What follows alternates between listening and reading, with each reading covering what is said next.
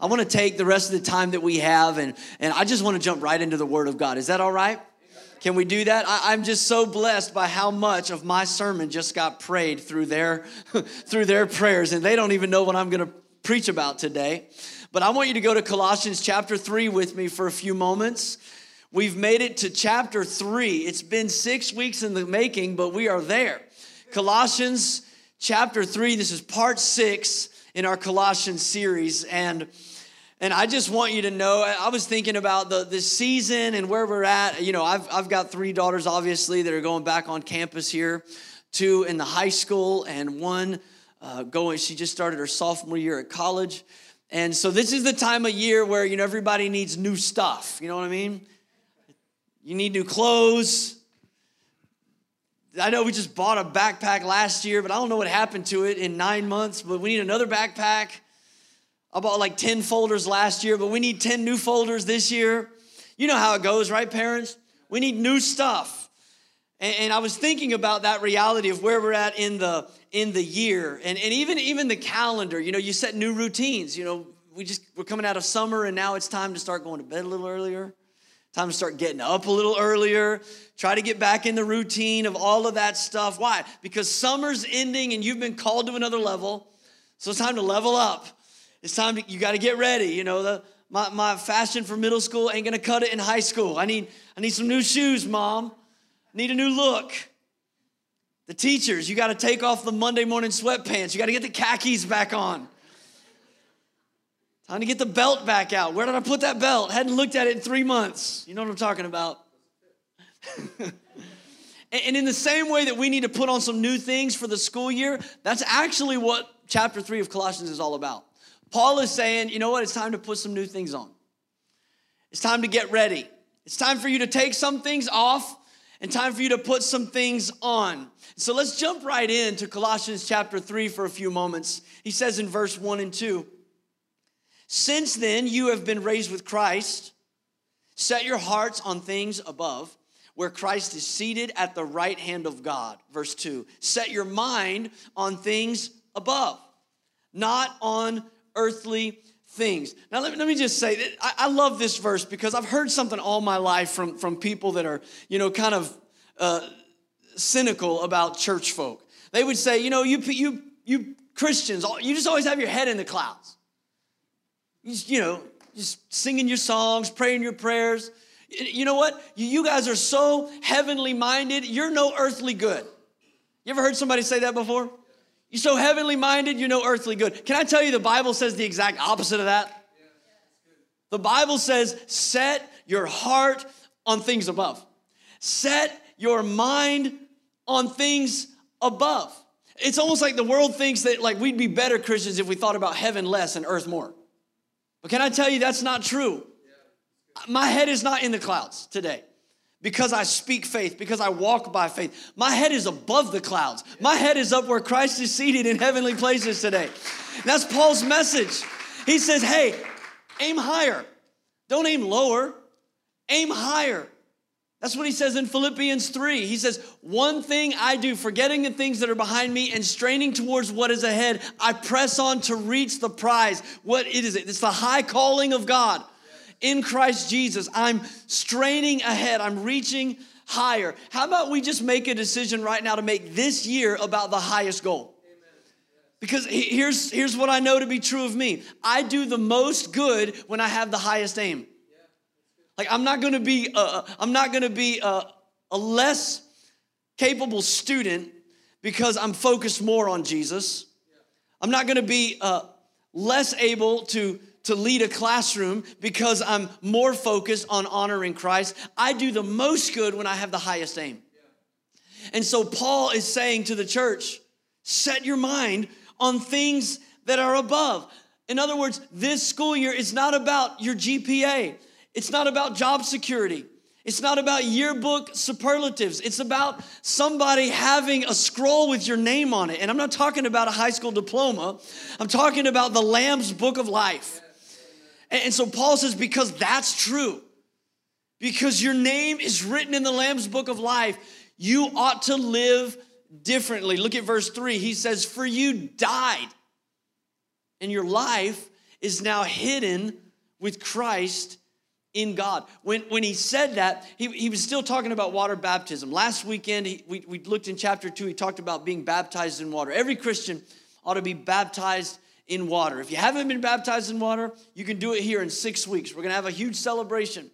And so Paul's still thinking about that picture of you going under the water to represent you, you dying with your old life and being raised to life in Christ. And so he says explicitly here, you died.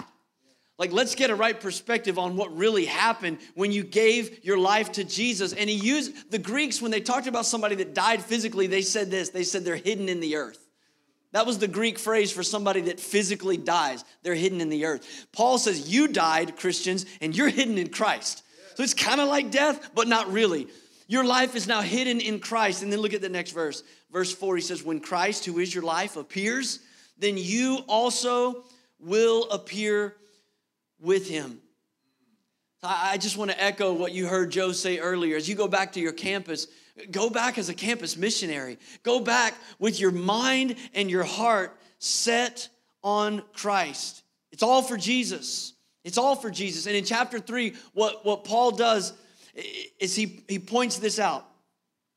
He points out that everything you do, every relationship you have at work, at school, at church, and then he even says at home. Every one of your relationships, they ought to be viewed through a heavenly lens with a spiritual motivation base.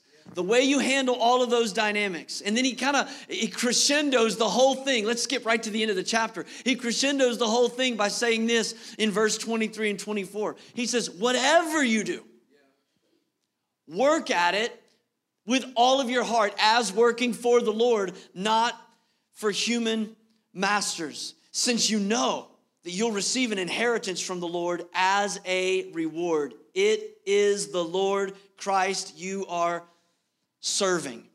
So that, that's the whole point of chapter 3. Now, I want to back up a little bit and, and I want to kind of run at it for a few moments. And I want you to understand all of what Paul is saying here in this chapter is predicated on the truth that we've been expounding on for the last five weeks in this series. Paul spent much of chapter one and chapter two exalting Jesus Christ and clarifying just how incredible the work of salvation is.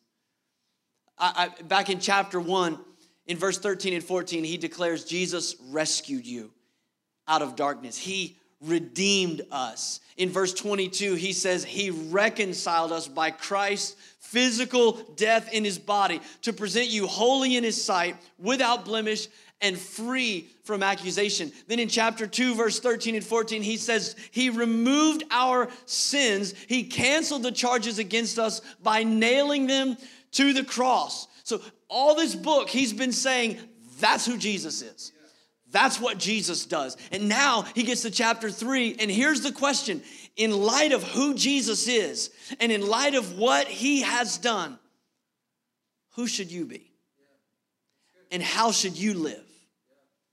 And so in verse 5 of chapter 3, he says very strongly and very clearly, verse 5 put to death, therefore. That therefore is the last five weeks of this series. in light of all that, put to death whatever belongs to your earthly nature sexual immorality, impurity, lust, evil desires, and greed, which is idolatry. Because of these, the wrath of God is coming. And look at verse 7. You used to walk in these ways in the life you once lived. So, so Paul, in no unclear terms, says, put to death. I mean, it's almost like when Jesus said, if your eye causes you to sin, gouge it out. You're like, what? Yeah, it'd be better for you to go into heaven blind than to be separated from God for eternity. So he, he was kind of using hyperbole to make a strong point. If your hand causes you to sin, cut it off. Now, Jesus doesn't really want you to cut your hand off, but he's saying it's that important. And Paul's saying the same thing put to death anything anything. That's who you used to be. But Paul is talking to Christians. He's talking to us as much as he's talking to the people in the Lycus Valley. And he says, You don't live that way anymore. Put it to death. Uh, William Barclay, in his commentary on the book of Colossians, says this The New Testament never hesitates to demand with a certain violence the complete elimination of everything which is against God.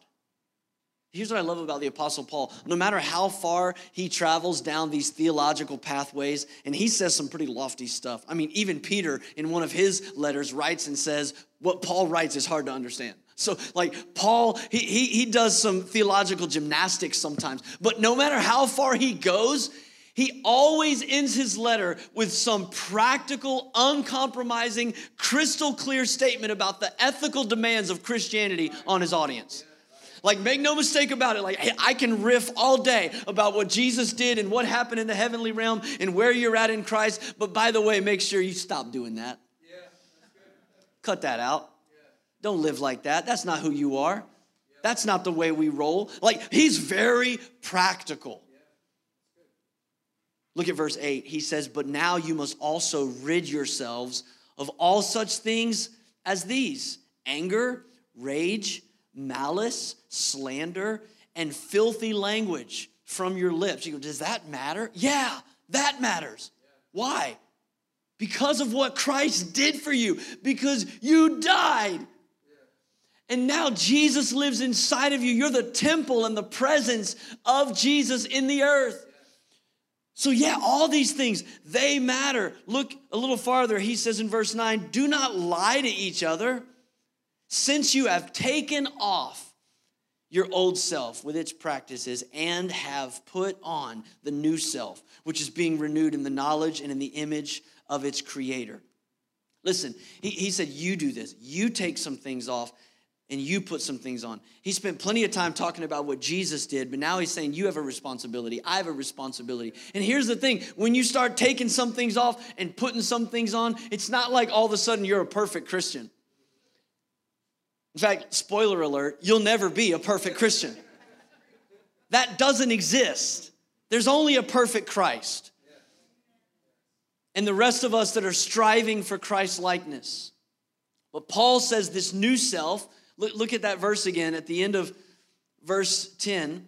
He says that new self is being renewed in knowledge, in the image of its creator. Man, knowledge is powerful, isn't it?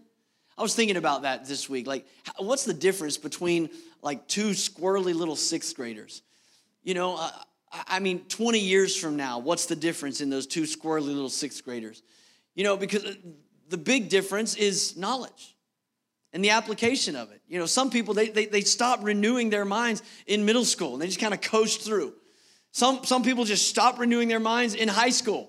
Just, just let me get through this and not trying to be anything, not trying to do more, not trying to learn more. I just want to get through. Some people go four more years after that, or they go into a trade, or, or they learn a craft, they learn a skill, or, or they go into the military. Some people go for eight more years. And then you run into that squirrely sixth grader 20 years later. And they walk into the room and they're wearing a long white lab coat, carrying a clipboard, and it costs you $100 to talk to them for 20 minutes. You're like, I remember her in middle school. Why is this costing me so much? Because she's been renewed in knowledge. Paul says that's the way it works. I've seen a lot of people that not only academically they stop renewing themselves, but it happens relationally. I've known a lot of highly educated, stupid people. How about you? Some of those people that just ain't got no social sense. I'm going, what's wrong with you? How did you pass? How did, how did you graduate high school and you're still that dumb? Am I the only one? Y'all okay. I guess y'all are oversaved. I'm, I'm just telling you how I feel. But you know, it happens relationally too. I've seen some young adults, they don't have a clue what a healthy relationship is supposed to look like. Probably because they started dating when they were 12. And then when they were 15, they acted like they were married. Now they're 22 and they don't have a clue what a healthy relationship is supposed to look like. We have to be renewed in our knowledge. And Paul says that's the way it happens spiritually.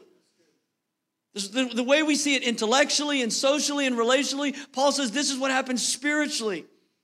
You remember Paul's prayer in verse 10 of the first chapter. We, we prayed this for the church. He said, I'm praying for you in verse 10 of chapter 1 so that you may live a life that is worthy of the Lord and please Him in every way, bearing fruit in every good work and growing in the knowledge of God. Paul said, Here's what I'm praying for the church that you would grow in the knowledge of God. Look at verse 11. He says, Here, and the here, by the way, is in Christ. He's not saying here in Colossae or here in, in Rome in my prison cell. He's saying here, for, for us that are in Christ, here there is no Jew or Gentile. In other words, he's saying the barrier of nationality has been broken down. Here, there is no circumcised or uncircumcised. In other words, he's saying the barrier of rituals and religion, that's been broken down. He says there, there is no barbarian or Scythian. In other words, he's saying the culture barrier, that's been broken down. He, in Christ, the culture barrier has been broken down. He says here, there's no slave or free. In other words, the, the social classes, the, the economic classes, that's broken down. Here in Christ, but Christ is all and is in all. Here's the good news of the gospel. Here's what he means when he says Christ is all and Christ is in all. Paul is saying, look, if you're uneducated, if you're poor, if you're a foreigner, if you're completely unchurched, it doesn't matter once you come to Christ because Christ is all. And he's in all. But the implication of that statement is also that not only do you have every opportunity and access in Christ, you also have every responsibility.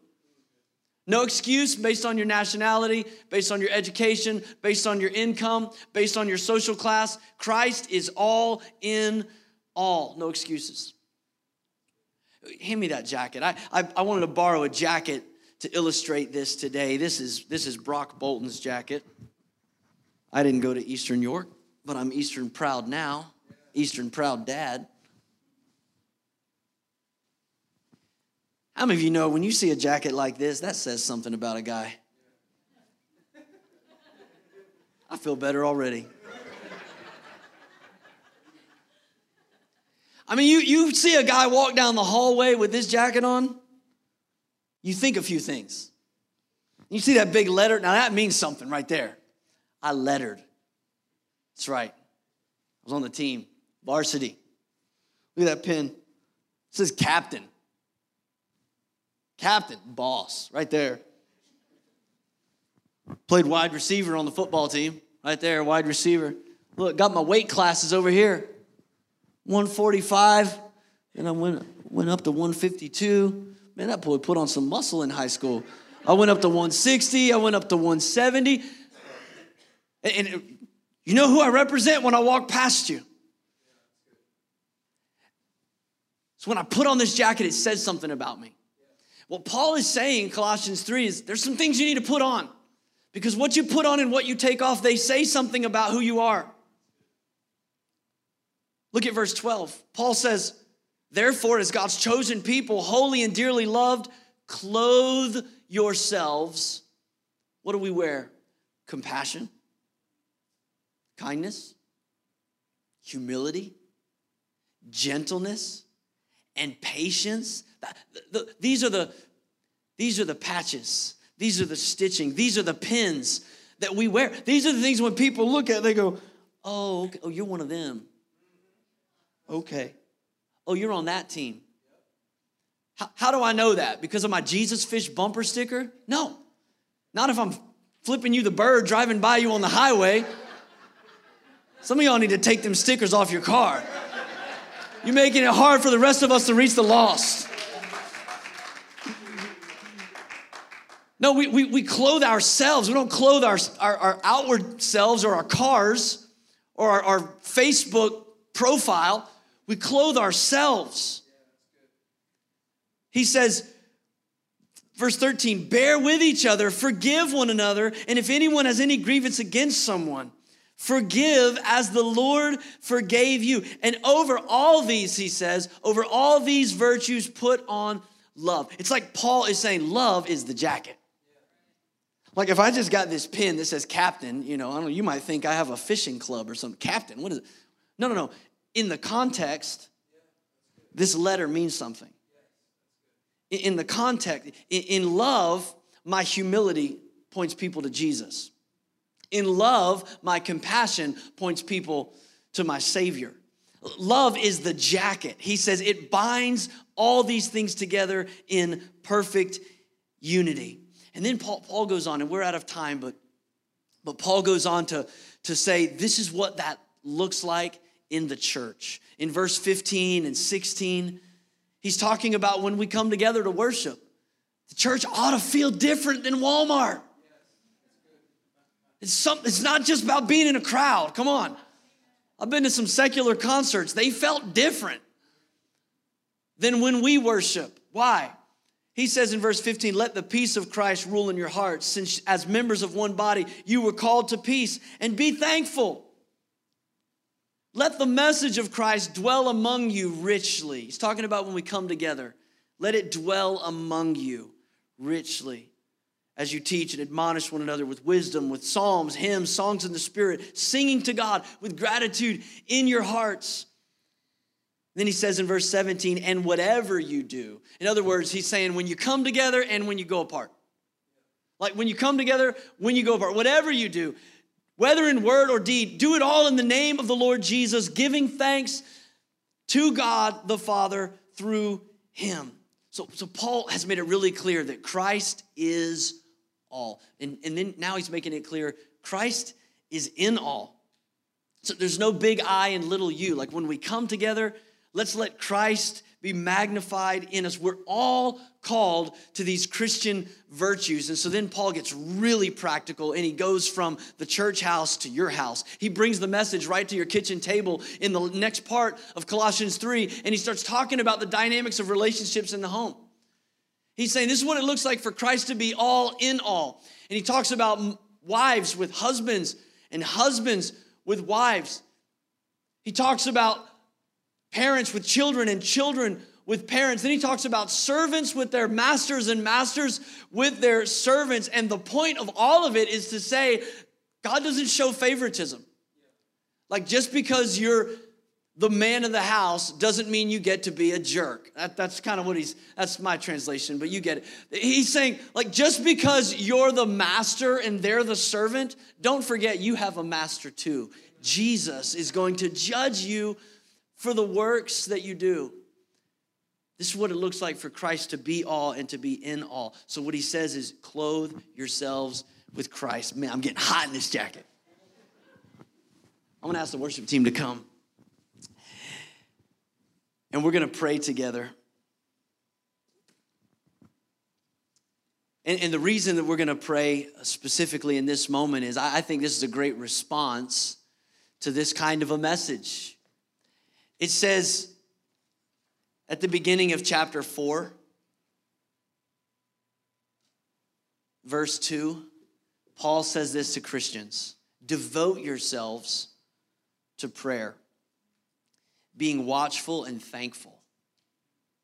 And then he says this, and pray for us too. That God may be may open a door for our message so that we may proclaim the mystery of Christ for which I am in chains.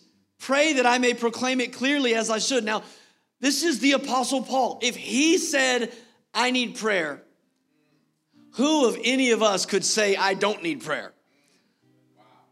I mean, he said, please pray for me.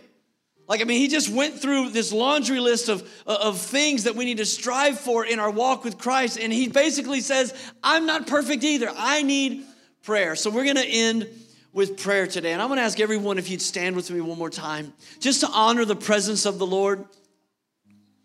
We're going to pray today. And, and let me just say, I, I don't know how this message lands with you, but I just want to kind of call out the elephant in the room and say, I know a message like this is, is way harder to process than the last five messages. It's easy to get together and talk about all the things that Christ has done. But when we start talking about the burden of responsibility, when we start talking about Christian ethics, when we start talking about living different, when we talk about getting up every day and taking, taking off all, the cynicism that you fell asleep watching on the news last night to, and taking off all the hostility and the anger and the lying and the gossip that you heard in the break room, and putting on humility and compassion and grace and kindness and pinning it all onto the love of Christ and walking out the door every day with that, that's hard. That's a challenge. But understand today that all of that is not about leaving today with a mentality that I'm, well, gosh, Pastor kind of put it to me today. I got to try harder. There's a reason that Paul writes the way he does. He spends all that time talking about what Christ has done in us. And what I need to make sure you don't confuse is that there's nothing that we can do. All the list of things that he says abstain from, all the vices that we can remove, or all the virtues that we could add. None of that thing could robe you in salvation. The Bible says this in Isaiah 61 10 says, I delight in greatly in the Lord, and my soul rejoices in my God, for he has clothed me with a garment of salvation and arrayed me in righteousness. What that means is when you surrender everything to Jesus, he puts the garment of salvation on you. And he's not accepting you or loving you based on how many letters you've got on your jacket, how many pins, how many merits. He doesn't operate that way. If you're saved, you're saved. If you're robed, you're robed in His righteousness, not your righteousness. So today we're gonna we're gonna close in prayer in a minute, but I, I just wanted to pause now and I needed to say that. If there's someone here today and you don't have a relationship with Jesus, do not leave this church thinking, well, I got to be more humble, I got to be more kind, I got to be more gracious, then maybe I'll fit in. No. You need to receive the finished work of redemption. Paul says he redeemed you, he reconciled you, he restored you. He took your sins, He nailed them to the cross, He canceled your debt over and over. All the things that Jesus did, He did for you. He did for you. And he paid the price to robe you in righteousness. So, would you bow your head with me all over this room? If there's anyone here today that you say, I just need the righteousness of Christ in my life, I need to be robed in his love, I need to be forgiven of my sin, I need my debts canceled. I need to have a garment of salvation in my life. I want to pray for you if that's you. Father, right now, would you let the grace of Jesus envelop the hearts of men and women and students in this room? God, let us know that we are loved, that we are fearfully and wonderfully made, that you have a plan to prosper them and not to harm them, a plan to give them a hope and a future. And all of it is centered in a loving relationship with Jesus Christ as Lord and Savior. And God, if there's any sin in our life that we have not repented of, that we have not asked your forgiveness of, God, in this moment, we turn from sin.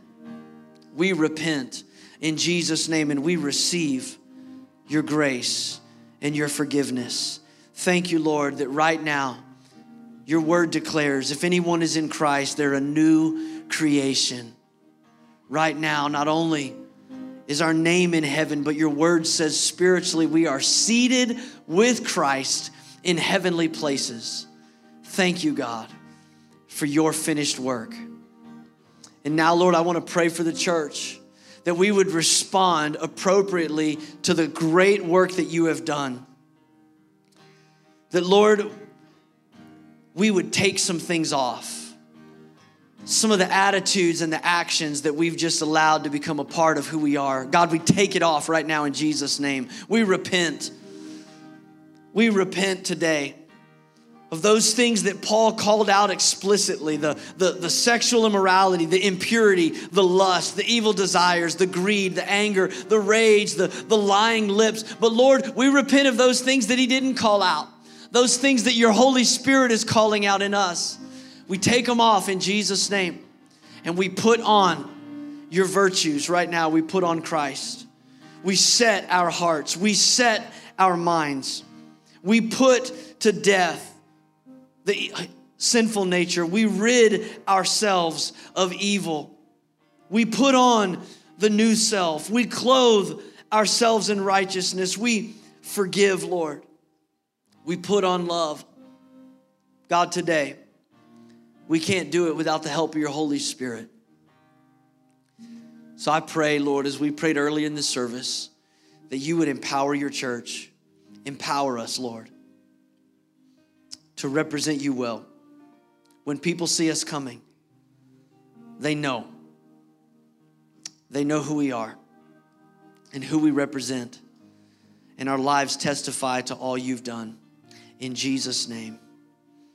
And all God's people said, Amen. Amen.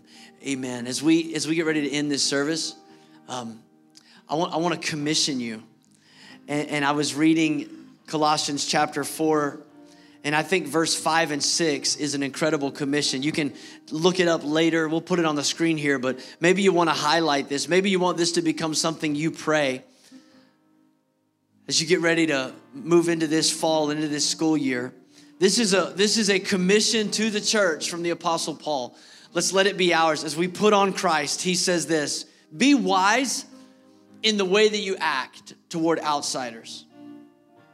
Make the most of every opportunity.